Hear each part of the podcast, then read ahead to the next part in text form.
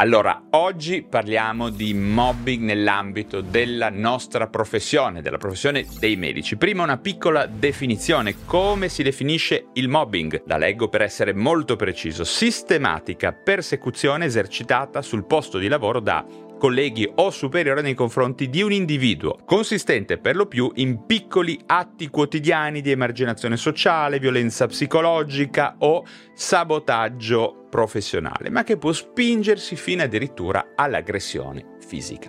Bene, è sicuro che negli ultimi anni siano in costante aumento le notizie e gli echi di abusi e mobbing nel campo sanitario che si delinea come un fenomeno in preoccupante crescita. In particolare gli specializzanti, ovvero i medici in formazione e i neo assunti sono i sottogruppi di medici che maggiormente sembrano essere diventati oggetto di vessazioni e di bullismo da parte dei loro colleghi più anziani o in qualche modo più influenti, più assertivi o semplicemente più aggressivi. Lo voglio ripetere anche perché molte persone semplicemente non conoscono questo spregevole fenomeno. Nell'ultima decade stanno emergendo chiaramente da drammatiche notizie di cronaca come stia diventando sempre più evidente l'aumento delle segnalazioni e dei report di cronaca riguardanti episodi di abusi e mobbing tra operatori sanitari e in particolare tra medici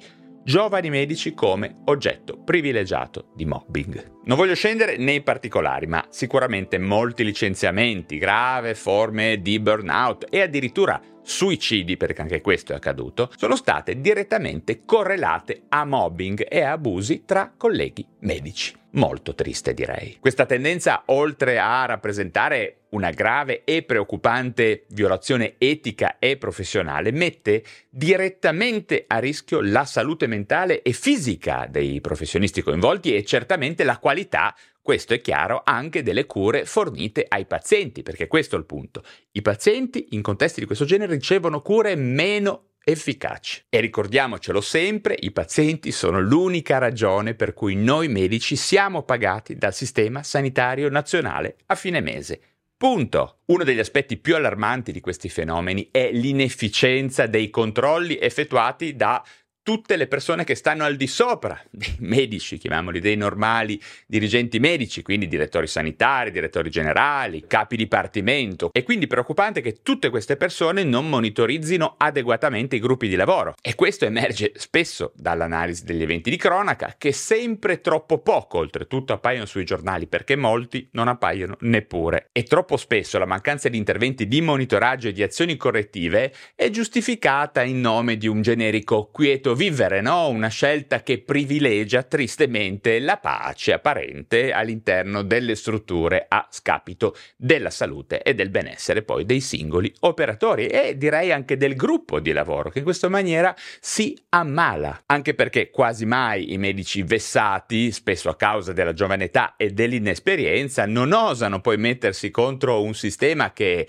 sembra autoproteggersi ed espellere in maniera violenta ogni forma di critica o azione difensiva. Poi le persone si chiedono come mai i medici stiano scappando dal sistema sanitario nazionale. Beh, fidatevi che anche questa è una ragione. Gruppi di lavoro altamente disfunzionali, non supervisionati, in cui a prevalere sono individui nei quali ritrovi un barile di assertività e di aggressività anche, insieme a un bicchierino poi di competenza. Ma cosa sta alimentando tutte queste dinamiche disfunzionali? Vogliamo capirlo ancora meglio? Per essere chiari e sintetici potremmo dire che in ambito medico stiamo diventando sempre più consapevoli del fatto appunto che in questi contesti sanitari si stiano replicando quei comportamenti tipici delle vecchie caserme, in particolare il fenomeno del nonnismo. Questo termine appunto originario dell'ambiente militare si riferisce agli abusi e alle prevaricazioni che i membri più anziani esercitano su quelli più giovani. La causa monte di tutto questo risiede in uno scaricabarile di responsabilità e di rotture di scatole che viene buttato giù no, a cascata da chi ha più potere verso chi ne ha meno. No? In cambio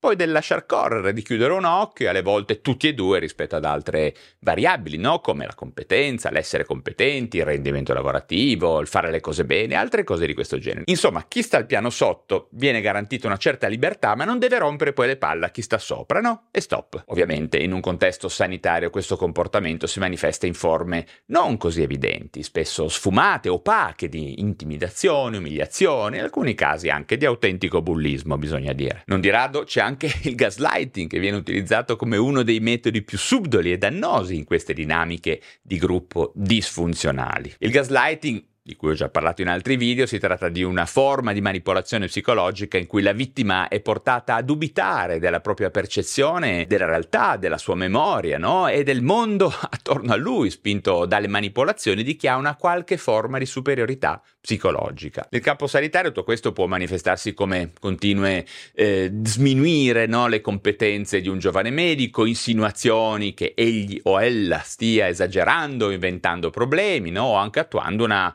maliziosa riscrittura degli eventi in modo da far apparire la vittima come inaffidabile o incompetente, addirittura rendendolo magari colpevole agli occhi del gruppo, disfunzionale che vuole solo mantenere le sue regole interne. Insomma, una lenta erosione che nel corso del tempo poi distrugge psicologicamente la vittima. Queste tattiche non solo danneggiano la vittima a livello psicologico, ma possono anche avere gravi ripercussioni sulla sua carriera professionale e, lo ripeto, soprattutto sulla qualità delle cure che che verranno fornite ai pazienti da parte di questo gruppo chiaramente disfunzionale. Questo perché la perdita di fiducia in se stessi, l'ansia, la depressione possono influire negativamente sulla capacità di un medico di fornire cure efficaci e anche compassionevoli. È quasi superfluo dire che dovrebbe essere essenziale riconoscere e affrontare queste dinamiche per garantire un ambiente di lavoro sicuro e sostenibile per tutti gli operatori sanitari, a qualsiasi livello di anzianità e di caratteristiche personologiche. Ovviamente tutto questo non solo è chiaramente scritto nel codice deontologico dei medici e nel codice di comportamento di ogni ASL e di ogni ospedale, ma dovrebbe anche avere una corrispondenza di autentico impegno da parte della leadership sanitaria nel riconoscere e affrontare rapidamente e proattivamente questo problema che, lo ripeto, esiste. Fortunatamente e certamente non tutti gli ambienti medico-sanitari possiedono delle caratteristiche di questo tipo, anzi non voglio assolutamente esagerare. D'altra parte sarebbe ingiusto e menzognero affermare che questo problema non sia presente in diversi ospedali in diversi ambulatori e servizi territoriali. A me molte persone, molti colleghi lo riportano chiaramente. Per cui che cosa fare se una persona è vittima o sospetta di essere vittima di questo genere di vessazioni e di abusi? Bene, la cosa più semplice è quella di rivolgersi ad un legale a un avvocato del lavoro nello specifico per avere una consulenza. Inoltre ha molto senso anche consultare gli uffici di supporto della propria ASL e rivolgersi anche ad enti di supporto come quelli che si trovano in alcune organizzazioni sindacali che possono offrire un sostegno chiaro, pratico in termini di consulenza e anche di assistenza legale, in alcuni casi addirittura gratuita. Bene, sono sicuro che alcuni medici che ascolteranno questo video, magari se sono medici in formazione o neoassunti, capiranno benissimo a cosa mi riferisco e spero che le mie parole li possano condurre ad approfondire la loro situazione e a diventare consapevoli se necessiteranno o meno di aiuto morale e, lo ripeto, legale, ok? Perché il mobbing è un reato ed è ancora ancora molto spesso sottovalutato e poco preso in considerazione. Chi lo subisce spesso viene accusato addirittura di paranoia, di essere debole, di non essere parte di una squadra, di non essere un buon soldato oppure di non sapere fare il suo lavoro e cose simili, quando in realtà non è così, ma è solo vittima di vessazioni e di abusi. Punto. Ok, spero davvero che con queste mie parole riuscirò ad essere di aiuto e di motivazione di supporto nel caso qualcuno abbia avuto trattamenti di questo genere. Per il momento è tutto, datemi un like, iscrivetevi, anzi abbonatevi per sostenere questo mio lavoro di divulgazione e come sempre ci si rivede presto per parlare di un nuovo argomento.